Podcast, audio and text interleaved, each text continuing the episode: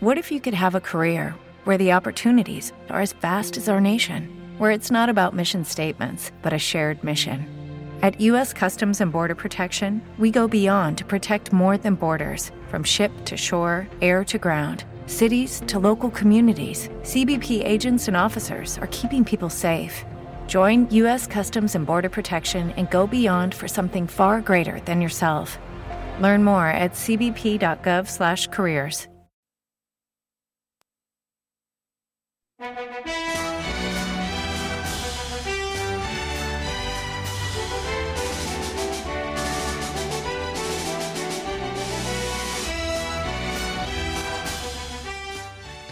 y bienvenidos al decimoséptimo episodio de la tercera temporada de Conocimientos Musicales. Hoy vamos a hablar de la música entre 1700 y 1725.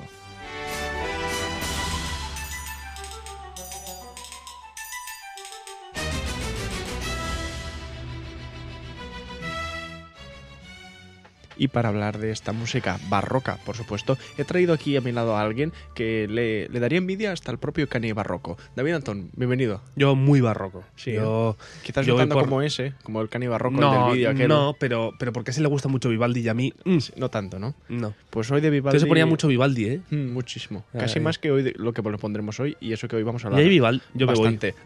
No, no.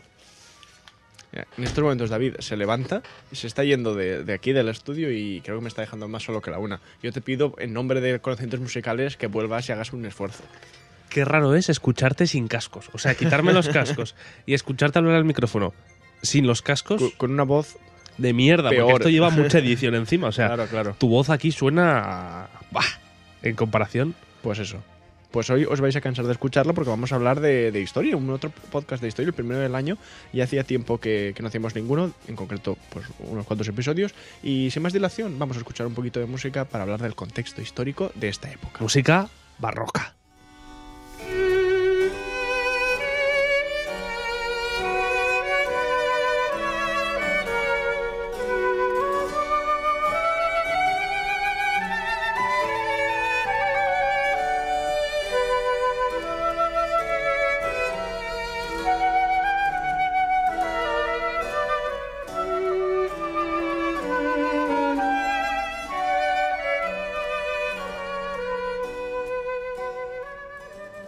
Bienvenidos al siglo XVIII.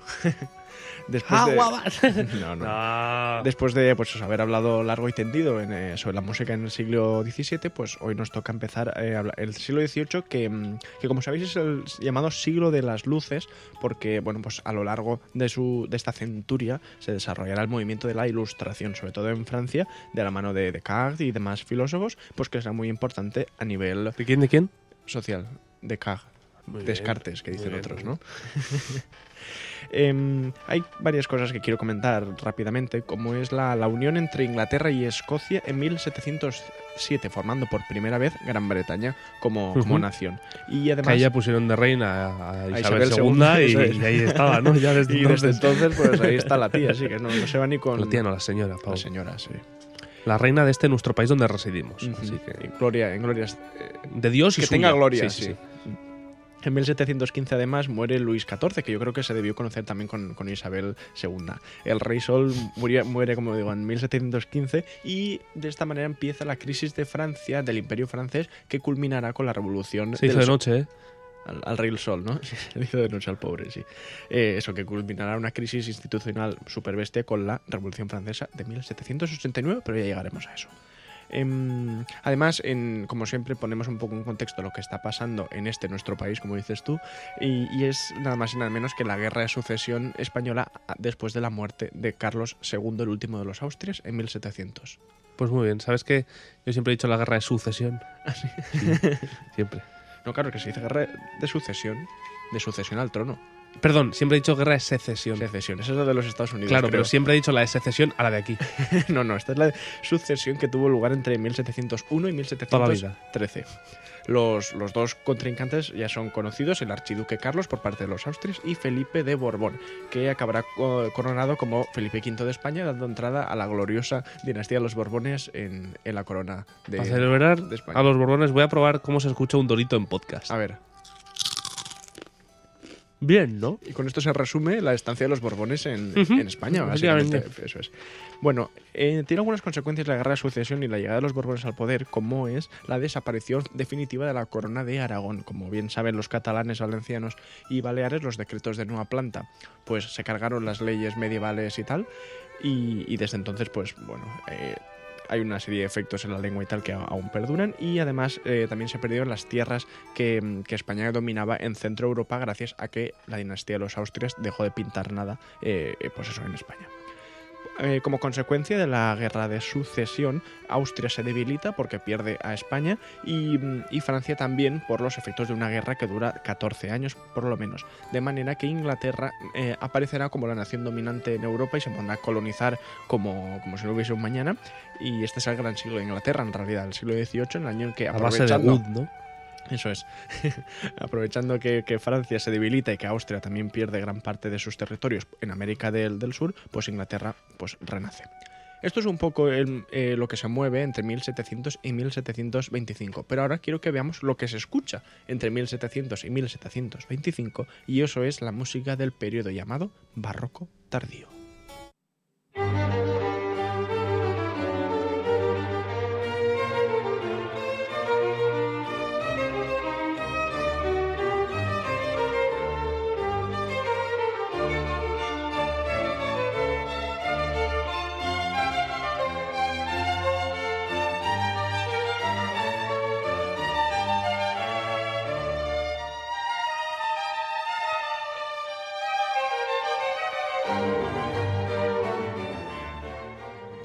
Tras el barroco temprano y el barroco medio, eh, pues eh, este es lógicamente el periodo llamado barroco tardío, es decir, los últimos años antes de que el barroco pueda dejar de ser considerado un género como tal. Lo más destacable a nivel general de esta época es la poca invención de formas y géneros. En lugar de eso, hablamos de una continuación y evolución de lo anterior, de lo Corelli que ya explicamos, de Heinrich Schütz, de todos estos maestros que en el siglo XVII han, dado lugar a la- a la música barroca, em, ven como esas formas y esos géneros que ellos habían desarrollado son llevadas al extremo por los grandes maestros de esta época, que no son sino Johann Sebastian Bach, eh, Georg Friedrich Händel o Antonio Vivaldi. Curiosamente, siempre se tiende a asociar Antonio Banderas, perdona. también, también. Eh, se tiende a, asociar la- los compositores del barroco tardío como los compositores barrocos. O sea que muchas veces pensamos en el barroco como lo que es el barroco tardío cuando no es así. Cuando hay 100 años antes de música que, que se suelen tener menos en cuenta. No sé si estás de acuerdo. De con hecho, esto. hay como una especie de salto generacional entre el Renacimiento y el Barroco, Eso es. creyendo que todos los barrocos que no son tardíos eran del Renacimiento. Muchas veces se cae en la equivocación de meter a muchos barrocos tempranos y barrocos medios en el Renacimiento. Eso es. Muchísimas veces. Y está mal. Y por eso estamos nosotros aquí para, Para reivindicar para lo que. reivindicar, ya hemos, lo hemos hecho, el barroco temprano y el barroco medio, y que os sepáis que tanto Bach como Händel como Vivaldi y tal. Oye, ¿y quién viene este jueves al podcast? Este jueves viene otro de nuestros amigos. Otra persona, ¿no? Este jueves viene Otro- otra persona. de nuestras personas, sí, Vale, señor. Que ya desvelaremos su identidad En cuando- el programa. cuando en el programa. Y cuando lo sepamos nosotros. ¿no? Hace falta correr las cosas tanto. En fin, eh, antes de hablar de, de, como decimos, tanto de Bach como de Handel como de Vivaldi, quiero hacer una mención especial tanto a Tommaso Albinoni, nacido en 1671 y muerto en 1751, porque fue realmente muy popular e importante en su época, pero la mayor parte... ¿Vamos a hablar de ellos? O? No, esto es una mención que les Ah, hago vale. para que sepan que están ahí, estaban ahí. No vamos a hablar de ellos, pero... ¿Pero en otro podcast sí o esto eh, no va a suceder? No, esto... Ah, esto, esto queda para, para que el- lo, mas, lo, lo mastiquéis, ¿no? Eso es, para que, que existe. es- Tomás vale. Albinoni, que decimos que su música es curioso, se perdió porque estaba en la biblioteca de Dresde, que fue bombardeada en la Segunda Guerra Mundial. Mal sitio para estar, sí. Y, y la gran parte de su música se perdió, pero bueno, aún así aún continúa siendo un compositor eh, muy importante. Y también, segunda mención especial para eh, Georg Philipp Telemann. eh, que también- ¿Tampoco? tampoco hablamos de Telemann hoy. O sea, eh, no vas a hablar de Telemann y vas a hablar de Vivaldi. de- de- Sí, señor. Eh, Telemann, que vivió entre 1681 y 1767, es el compositor más prolífico de la historia de la música, según el libro eh, Guinness de los Récords, con más de 3.000 obras a su nombre. No sé si será Ya verdad, son, ¿eh? pero son unas cuantas, sí señor. Eh, lógicamente, al ser alemán y vivir en esta época, ha quedado toda la vida opaga- opacado por Johann Sebastian Bach. Sí. Y de hecho es curioso porque eran amigos, o sea, es opacado a nivel histórico, porque en su momento pues eran amigos. De hecho, creo que Telemann es el padrino de Carl Philipp Emanuel Bach. Mira lo que te digo. Curioso. Es el bisabuelo del que inventó el reproductor ese que tenemos todos en las casas ahora mismo. Sí, Ujú. Telemann, ¿no? Muy bien. Em, pues eso, cámbiame la música porque ahora nos vamos a viajar a Venecia, ni más ni menos, para Me conocer al primero de los grandes maestros de hoy, ni más ni menos que Antonio, el sacerdote rojo Vivaldi.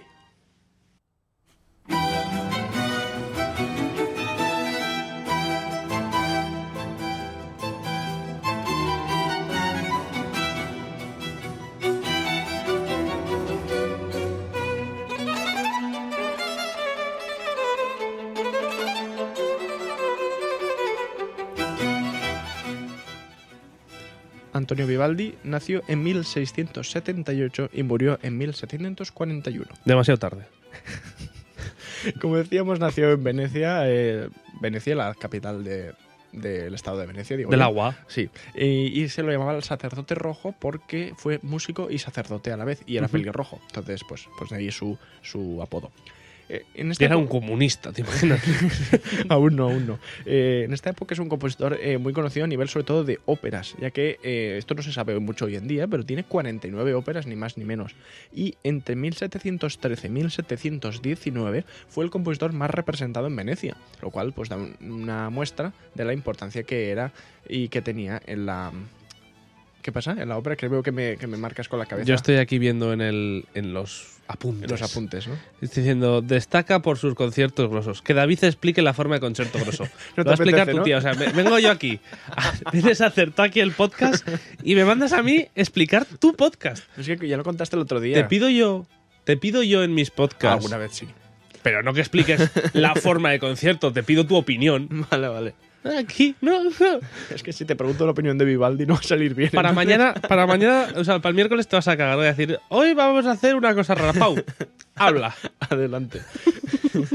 bueno, pues eso, como dice David, eh, Explica el concierto grosso. los más de 500 conciertos de Vivaldi son la, la parte de su producción más importante. Y en concreto los concerti, ¿no? Los conciertos eh, grosso. que Explica son- qué es. que es una forma en la que eh, es co- como un concierto para violín, pero en lugar de ser para violín es para orquesta. Ya lo contamos con los conciertos de Brandenburgo la semana pasada. Y eso entonces, una serie de solistas se enfrentan, entre muchas comillas, a la orquesta en un duelo musical sin, sin parangón. Y lo que consiguió Vival- Vivaldi es que tengan tanto los solistas como la orquesta las mismas habilidades virtuosísticas, eh, pues tanto unos como otros, mientras que antes no siempre era de esa manera. Corelli, eh, perdón, Vivaldi es a Corelli eh, el mismo tipo de icono representativo de la música italiana en esta época. Si Corelli había cambiado, eh, pues eso, la música barroca con sus sonatas da chiesa y sonatas da cámara, Vivaldi lo hará a través de los conciertos o concerti grosos. Y será uno de los compositores a quien Johann Sebastian Bach más admire. Los conciertos grosso de Vivaldi son obras en tres movimientos, un movimiento rápido, un movimiento lento y un movimiento más rápido. Y, es de esta manera, son con estas obras con las que se establecen definitivamente la forma concierto. Hoy en día todos los conciertos eh, para cualquier instrumento son en este tipo de, estructura, rápido, lento, muy rápido, gracias a Vivaldi. Quiero mencionar una visión que tienen algunos directores o intérpretes a día de hoy en cuanto a la interpretación de obras tipo anteriores a Beethoven, incluso las primeras de Beethoven, esta- estaría hablando. Y, y es los movimientos lentos. Porque ahora hay una corriente de pensamiento que dice que en realidad los movimientos lentos no existían Ajá. que prácticamente todos los movimientos eh, que se llamen andante, eh, pesante, bueno, pesante igual algo más, pero todos los andantes, andante cantable, eh, todo lo que no sea un alegro, hay mucha gente que opina que anteriormente a Beethoven no se, no se pensaban como algo mm, lento, sino en la forma de tocarlo. Es decir, Anda. en el estilo de tocarlo, de pasar de un alegro eh, pues más vivo, más eh, eh, intenso, Ajá. a pasar a tocar de una manera más tranquila dentro de la interpretación, sin hacerlo más despacio. Y por ejemplo, hay muchos que se respaldan en eso, por ejemplo, con compositores como Schubert, que es verdad que es posterior. En la octava sinfonía de Schubert, si lo pensamos en la inacabada, el primer movimiento es un alegro y el segundo movimiento es un andante. Pero el andante, el pulso que lleva, el pulso sensacional, es más rápido que el del alegro del primer movimiento. Sí, es verdad. Y hay mucha gente que se, que se valida en eso. ¿Y tú, y tú qué opinas al respecto? Yo opino que no tengo ni idea. O sea, yo no soy nadie para opinar. Yo opino que me parecen muy bien todas las, todas las ideas que haya y que tengo tan asentado en mi cabeza que prácticamente todos los conciertos y prácticamente todas las sonatas y formas eh, que existen en la música son de ese estilo, rápido, lento, rápido, o rápido, lento, lento, rápido, cosas así, que ya lo tengo como muy... muy Ya, te cuesta pensar sí, que, que no fuera que no sea así. Que puede ser, ¿eh? No te digo que no, pero no lo sé. Bueno, ya lo investigaremos esto. Suenan las cuatro estaciones y quiero que lo Sí, ya las quito, no te preocupes. ¿no?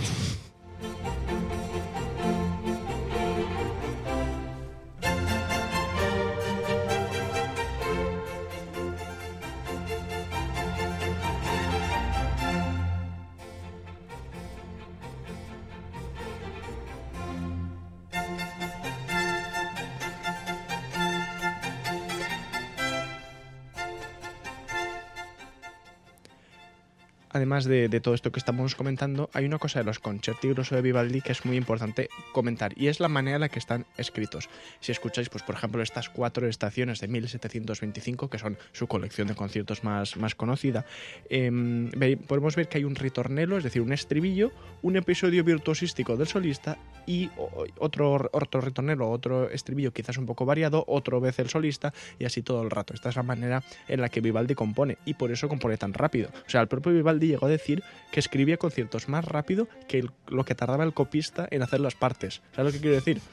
que en escribir el propio concierto 15 veces, ¿no? Claro, no, no. O sea, que la idea salía como un churro, decía. Claro, porque tú tienes una idea, Sí. que es el, el estribillo, la pones, haces una cosita en medio variando un poco con ese tipo de música, vuelves a poner la idea que habías tenido al principio, otro episodio virtuosístico. Entonces, claro, el tío hacía conciertos como churros, ya decimos más de 500, que es un poco la crítica que siempre le hacemos, Sí, ¿no? que, sí, que sí, toda la música suya, pues Suena muy parecido. suena muy parecida, que seguro que no, ¿eh? Pero, Que no, pero bueno, pasa un poco como los conciertos de Brandenburgo el otro día, ¿no? Que pones de uno a otro y si están en el mismo tono, Igual ni te das cuenta. igual no te das cuenta. Eh, hay que comentar otra colección de 12 conciertos para orquesta que es Lestro Armónico de 1711 de Vivaldi, que es muy importante. Y bueno, pues destacaremos de lo, en general de los conciertos grosos de Vivaldi y de las cuatro estaciones en particular su variedad expresiva, la espontaneidad de sus ideas y las la variedad de texturas también que se incluyen en ellos. Y por eso son tan importantes porque tienen todo este tipo de características. Además, recordemos que son casi el primer ejemplo de música programática eh, real que tenemos. Vamos a escuchar otra ah, música ahora un poquito diferente. En este caso escucharemos una obra de Couperin porque vamos a hablar un poquito de Francia.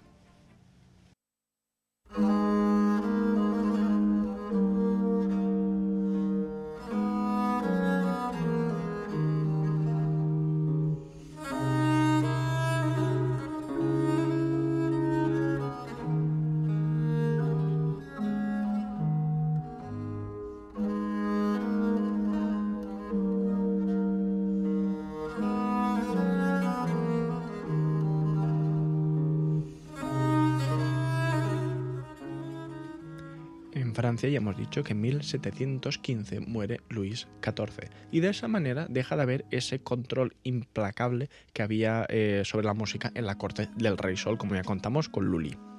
En este momento, en el país galo, se debate sobre lo- si los estilos franceses e italianos se pueden juntar y crear con ello una música más interesante. Los hay que no, los hay que dicen que el francés es francés y es, lógicamente, como lo dicen ellos, es mucho mejor, y el italiano es una cosa rara que hacen por ahí que no les interesa nada, y los hay como François Couperin. Una cosa rara, ¿me toca ya?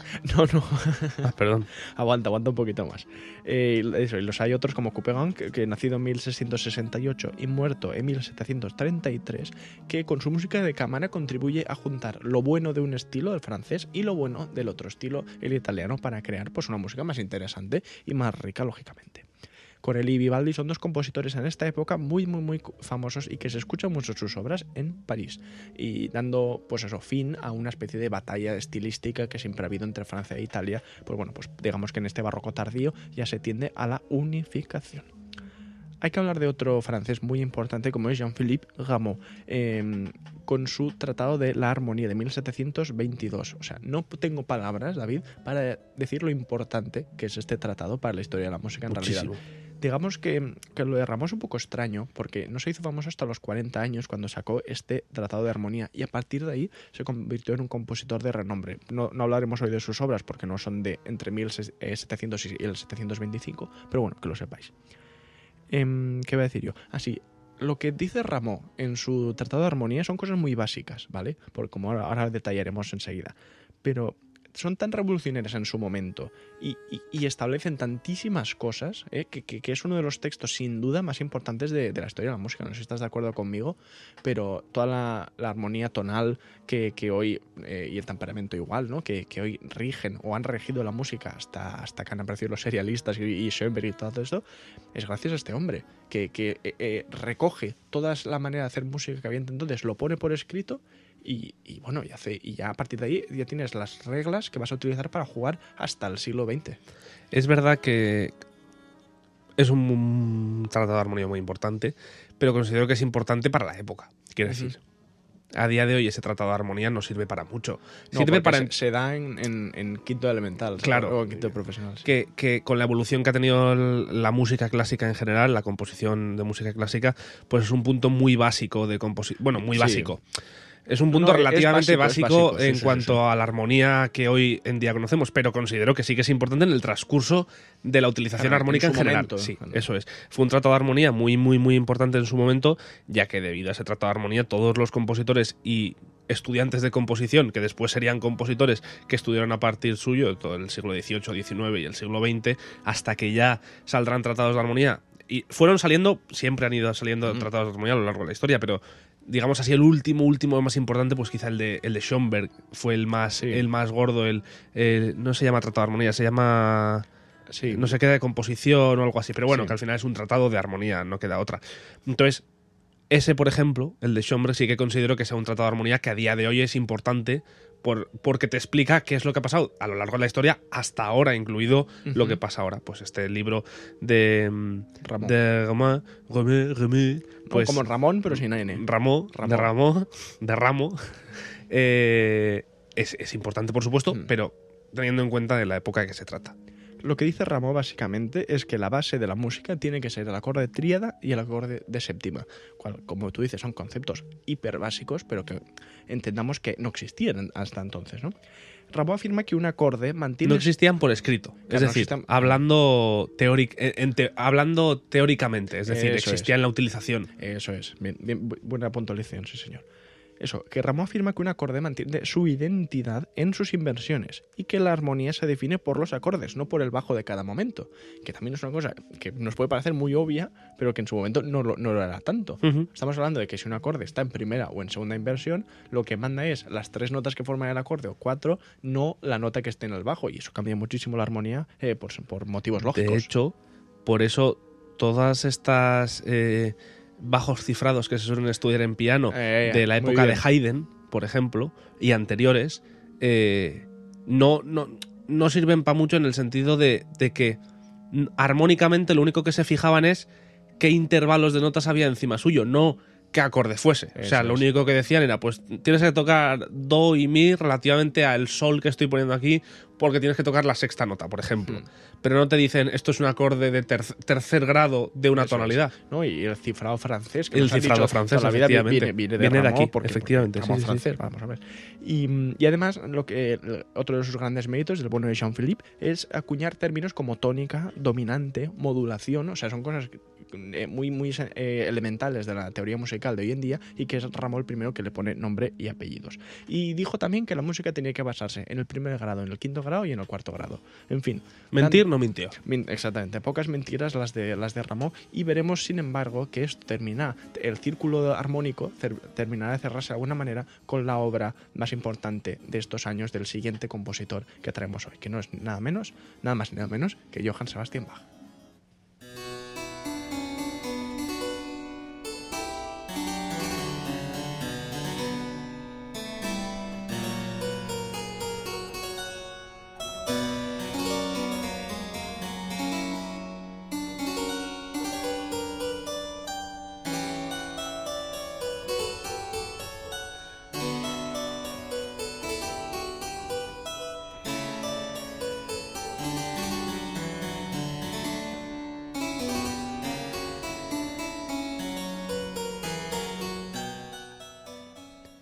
Como ya dijimos la- en el anterior programa de historia, Bach ha nacido en el 1685 y morirá en 1750, coincidiendo, casualidad no lo creo, con el final del barroco. Eh, una vez ¿Qué más, vino primero, la muerte o el periodo? Ay, ay, la gran pregunta, es la gran pregunta, sí señor, de- del barroco musical. Eh, no citaremos eh, demasiadas cosas sobre su biografía de estos 25 años, ya que una vez más me remito al programa que hicimos sobre su biografía. Qué vago eres. ¿eh? Primero me mandas a mí a hacerte el podcast. Ahora que escuchéis otro que también hice yo. Eh, Sí, tanto y tanto. No, y además que, que hablamos un poquitito de, de- de eso la semana pasada, cuando hablamos de los conciertos de sí, sí, sí. Brandenburgo, que por cierto son de esta época, como veremos enseguida.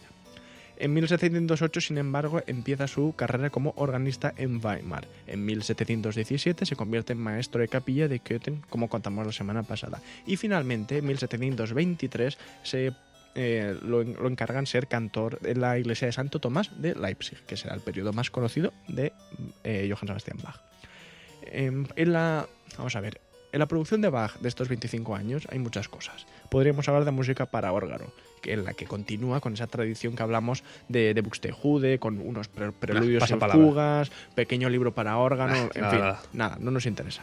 Podemos Baladí, de- eso es baladí. Correcto. Comparación con lo que quieres hablar. música de orquesta, pues tampoco. ¿Por qué? Porque son, en, en el 21 saca los conciertos de Brandenburgo y hemos, Y hecho, es, ¿eh? hemos hecho podcast hace una semana de media hora hablando sobre eso. La semana pasada. Esa es la semana pasada.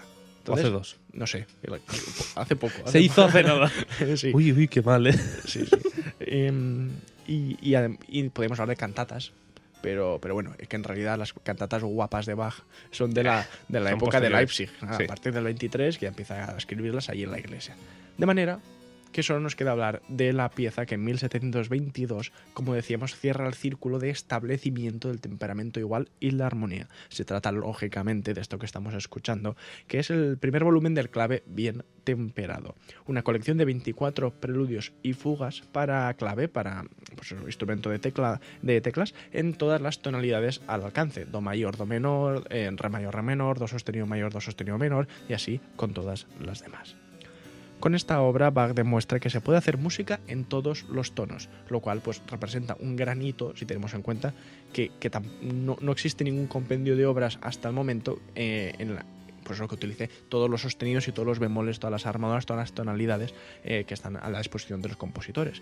Y, tiene además algunos fines pedagógicos en tanto que muchos de los preludios, las fugas no, porque al final las fugas tienen una forma determinada y tal, pero en los preludios sí que cada uno de ellos está, ¿cómo decirlo?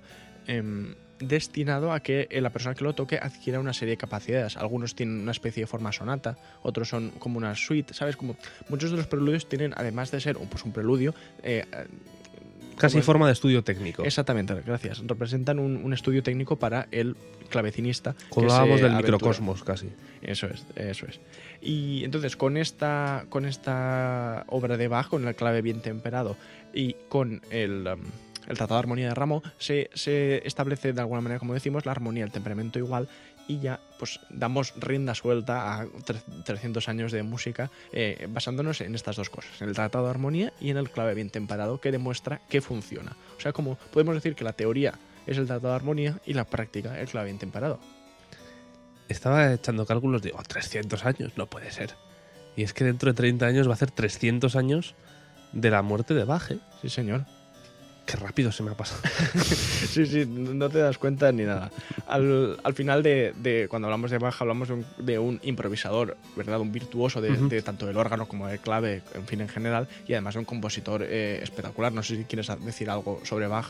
¿Sobre Bach o hablaremos- sobre...? Hablaremos más de, de sus De Bach ya, obras. yo, yo ya he dicho todo lo que tenía que decir De sobre. Bach. Ya te digo que hablaremos de sus obras, pues la misa, las pasiones, en Sí. fin, todo lo, lo gordo de Bach. Yo quiero, más, hacer, yo quiero hacer un, un podcast eh, exclusivo sobre la misa en si menor.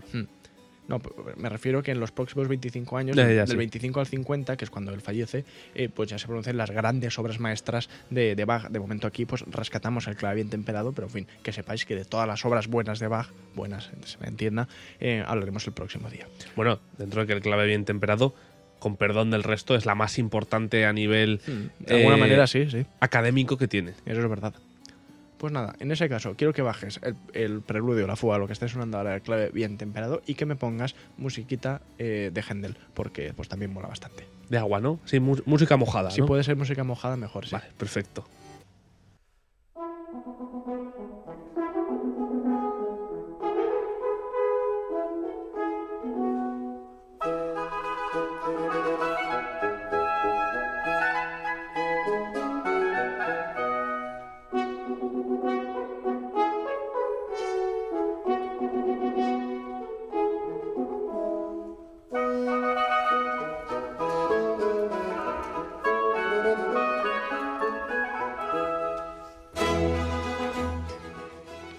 Esto que escuchamos es uno de los movimientos de una más, de las obras más importantes de estos años de George Friedrich Händel. La música Manda, mándales también a mis podcasts sobre Händel. Exactamente, o sea, lo iba a hacer, pero me has quitado la palabra de la boca. En Mándales a mi 1717 trabajo. escribe una serie de suites eh, instrumentales para orquesta que son las conocidas como música acuática, pero de eso no hablaremos porque hicimos un podcast de la segunda temporada hablando tanto de eso como de la música de los fuegos artificiales. De los fuegos de artificio. De fuegos de artificio, eso es. Eh, no me mires así, David, porque es que, ¿qué quieres que haga? ¿Que volvamos a hablar de lo mismo? Claro, no, no, no. pues ya está, ya está. Eh, Es como, es como cuando en Wikipedia te sale el link en azul para otro artículo ya escrito. ¿Por qué vas a explicar todo pudiendo dejarlo ahí para que escuches información Claro. extensa sobre el tema? Y, y al final de la música antigua más hemos hablado menos, pero conforme nos acercamos a la época que, Vas a dejar de hacer podcast, ¿eh? Vas Claro, a decir, hoy vamos a hablar. Bueno, ¿qué va? Claro. Id a ver, escuchar este podcast, este otro. Bueno, yo qué quieres que le haga, eso es lo que hay. Eh, Händel nació también como baja en 1685 y murió, sin embargo, eh, nueve años después, en 1759. Es el primer compositor seguramente que es famoso e interpretado tanto cuando él está vivo como cuando muere. O sea, lo de Händel es increíble, que nunca ha dejado de pasar de moda como sí que ha pasado con Bach o con otros maestros. Y bueno, pues hasta... Bueno, ahora está un poco en decadencia, ¿eh? ¿Tú crees? Hombre, así por la calle no se suele escuchar. Hombre, por la calle, no, no te lo toca el acordeonista en el metro, desde luego, pero... Así, la- lo- los chavales estos que van con baffles Claro, no, suelen llevar Händel, Händel, ¿no? no suelen llevar a Händel. Bueno, en estos años que transcurren entre 1700 y 1725, pues eh, asistimos a los inicios de Händel como compositor y, y sus obras más importantes están más bien encuadradas en el género lírico, en género de la ópera. Además, aparte, por supuesto, de la música acuática, Buen que ya hemos tenía. Händel, ¿eh? Hmm, Unas patatas, manzanas, ¿no? sí, sí. En fin. Em, la primera ópera, por eso hablaremos hoy más de ópera de Händel más que de otra cosa. La primera ópera de él es de 1705, cuando él tiene 19 años, y se llama Almira, ¿vale? Ese dato que damos.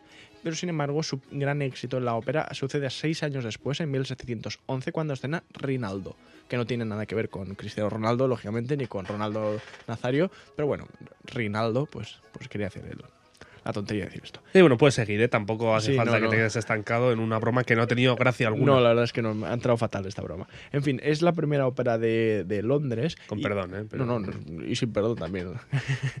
Em, es la primera ópera que exhibe en Londres. Ya sabéis que después de que el rey Jorge I, creo, ¿no? Lo hacen... eh, ¿Es este? ¿Es Jorge I? Creo que sí. Creo, Jorge I lo hacen rey de Inglaterra después de ser... Jorge oh, IV, si no me equivoco, es el padre de la reina de ahora. Ese es Jorge IV. bueno, a un Jorge lo hacen rey de Inglaterra, ¿vale? Sí. Después de estar muchos años en, en Hamburgo. Y Pues no lo entonces, Händel, que estaba Tu en padre Hamburgo... cuando nos escuche nos va a matar. Fatal, sí, él se va, en fin, va a llevar las manos a la cabeza. Händel, que estaba en Hamburgo trabajando con este tal Un saludo, Jorge, Chani. claro, en Hamburgo no en Hannover, eh, se va con él a Inglaterra y allí hace carrera, como todos sabemos. Me resaca en esa ciudad. Sí. Em, Chiste, chiste anglosajón, chiste ¿eh? anglosajón, sí. Eh, eso, que irá Händel a vivir a Londres y allí es donde hará más bien su, su carrera. O sea, es- él es alemán y tal, pero en fin, se le conoce sobre Sí. todo sobre, en este país, en Inglaterra, por, por todo lo que hizo en Londres. Obras, eh, perdón, óperas de esta época son Radamisto, Otone, Julio César, Rodelinda, en fin, son unas cuantas, eh, que se componen, esto es muy curioso, con, con motivo de la colaboración de Händel con la Royal Academy of Music, que no tiene nada que ver con el conservatorio en realidad, sino que es una academia real de música que se origina, creo que en el 1718, em, para llevar eh, eh, óperas de estilo italiano a Inglaterra. Pues 1718, teniendo en cuenta que este año Royal Academy cumple 200 años, son solo 100 años antes de que se fundase El lo que hoy conocemos como Royal Academy of Music. Sí. Fundada en 1822, para el que no lo sepa. Pues vale, ahí queda, queda ese dato. estos no, no son los mismos, tienen el mismo nombre, pero no son los mismos. Son un grupo de aficionados a la ópera italiana que Bueno, quieren como ahora. tampoco llevarla a Londres. Sí. Son un grupo aficionadillos. Sí. Y entonces, pues eso, Händel colabora con ellos y con los cantantes de ellos pues para hacer todas estas óperas que hemos citado, sobre argumentos heroicos o cuentos fantásticos. El- el- ¿Cómo son las óperas de Händel? Os preguntaréis, estoy seguro. Pues ¿Cómo, no-? ¿Cómo son? eh, un recitativo ¿cómo son seco, que es un... ¿Ya puedo parar? Sí, por Vale, favor.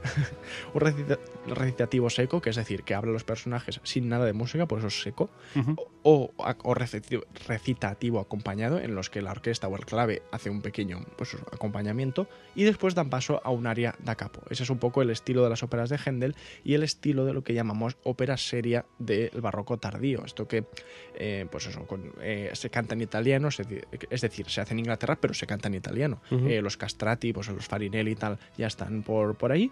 Y, en fin, contra toda esta ópera seria, la ópera que Händel es el, el amo, el y señor absoluto, aparecerá la ópera bufa, pero bueno, esto ya lo veremos en el siguiente episodio, en todos los sitios de Europa. Ya sabemos, pues en, en Nápoles aparecerá la Serva Padrona, en España la Zarzuela, el Singspiel en Alemania, eh, la ópera aquella que- comentamos de Beggars Opera en Inglaterra, en definitiva, que aparecerán todo tipo de eh, pequeños géneros de ópera que derivan de, la ópera seria para reírse un poco de sus convenciones. Pero bueno, de esto ya hablaremos.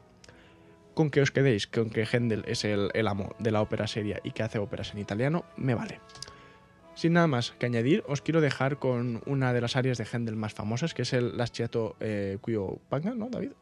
Está ahí escrito, no sé si lo tienes. La tía tío pianga. En las- eh, eso es. Que es de, de la Qué ópera. raro que no me hayas puesto el último. Está ahí en medio de la nada. Pues me, me he equivocado en la lista, pero bueno, ya, ya. Quiero Quiero que, tampoco listo. Sí, que pongas eso. Eh, es de, de la ópera Rinaldo y es una de las áreas más conocidas de Händel. Sin más dilación, aprovecho que se acaba la canción que estamos escuchando y os despedimos el podcast de esta semana. Esperamos que os haya gustado. Os esperamos el miércoles con una cosa rara, como siempre, cuando llegó historia a cargo de mi compañero David Antón. El jueves tendremos programa con un invitado sorpresa y el viernes ya es Sorpresa viernes. para todos, ¿eh? Para es. nosotros, para él, para la audiencia. En fin, que muchas gracias por habernos escuchado y habernos aguantado y nos vemos el miércoles con más. Con todos vosotros, las Chiato Kyopan Pianga de George Friedrich Händel. Che